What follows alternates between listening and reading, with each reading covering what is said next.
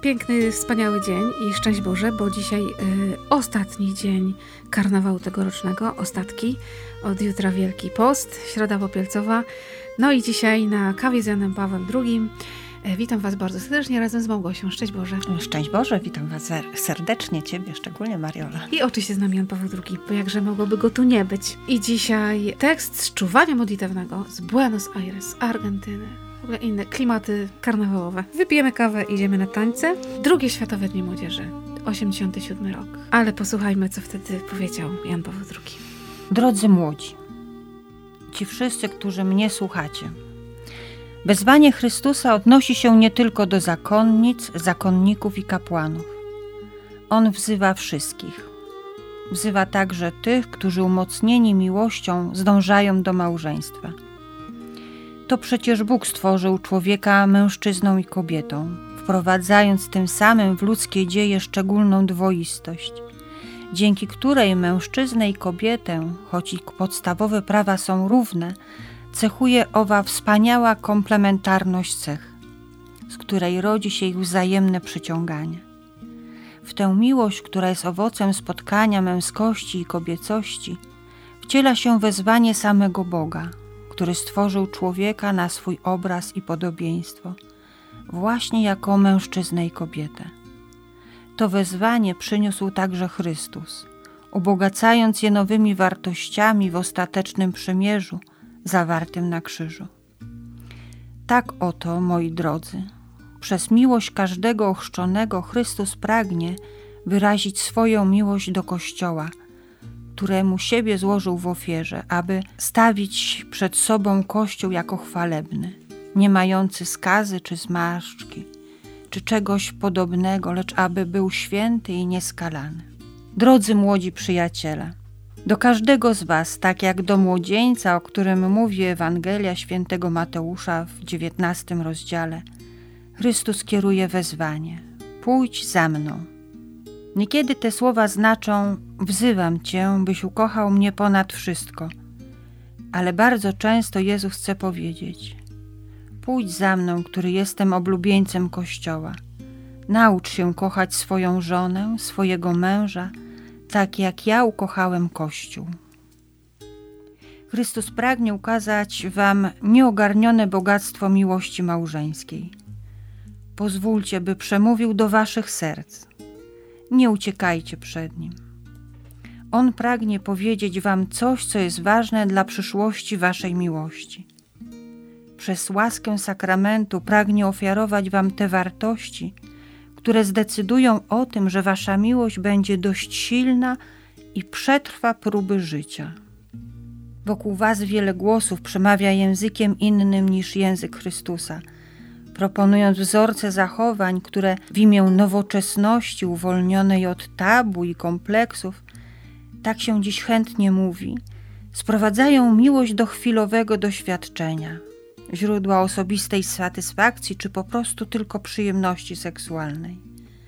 Ten, kto potrafi spojrzeć na tego rodzaju relacje bez uprzedzeń, odkryje z łatwością, że pod osłoną pięknych słów kryje się rzeczywistość budząca rozczarowanie, egoizm i szukanie jedynie własnej korzyści.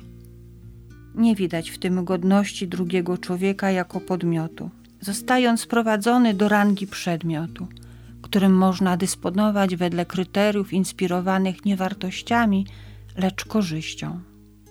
Dziecko, które powinno być owocem miłości rodziców, jej wcieleniem, swoistym wyrazem jej transcendencji, jej przedłużeniem, bywa traktowane jako rzecz, której można się domagać lub którą można odrzucić wedle własnego, subiektywnego nastawienia. Jakże nie widzieć w tym wszystkim niszczącego wpływu mentalności konsumpcyjnej, stopniowo pozbawiającej miłość jej transcendentnej treści, iskry owego ognia, który płonie w sercu Trójcy Świętej.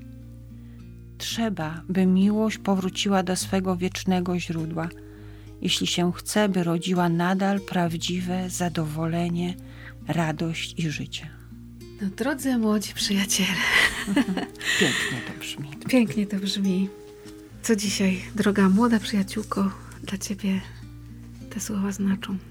Wiesz co, Mariola, ja chyba tak sobie czytałam to i dla mnie, a chyba właśnie z tego względu, że tutaj każdy akapit zaczyna się od tego, drodzy młodzi przyjaciele, pomyślałam, że to na dziś niełatwy tekst. Że te treści są dzisiaj trudne. One trudne były w tym 1987 roku, a dzisiaj w 2020 roku też są trudne.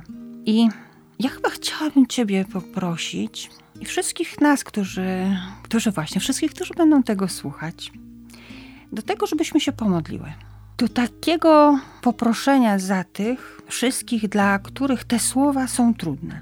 Więc za wstawiennictwem świętego Jana Pawła II proszę ciebie, dobry Jezu, aby ci, dla których te słowa Jana Pawła II są trudne, dziś niezrozumiałe, którzy nie umieją ich podjąć, nie umieją nimi żyć, aby przyjęli łaskę Twoją, dobry Jezu, by na nie się otworzyć, by otworzyć się na godność drugiego człowieka, by zapragnęli uszanować każde życie.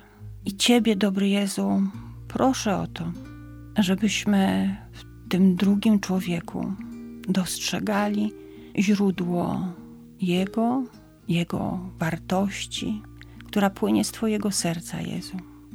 Ty, który stworzyłeś każdego z nas i Ciebie, dobry Boże, który jesteś Stwórcą i nas zapraszasz do tego, abyśmy świat tworzyli coraz piękniejszym, coraz bardziej na Twoją miłość otwartym i w Twojej miłości odkrywającym naszą wartość. To niech ta modlitwa dziś będzie siłą naszych serc. Ostatni dzień przed Wielkim Postem, tak w progu stojąc Wielkiego Postu. Tobie, Panie Boże, tą modlitwę zanosimy z głębi naszych serc. Święty Janie Pawle II, stawia się za nami.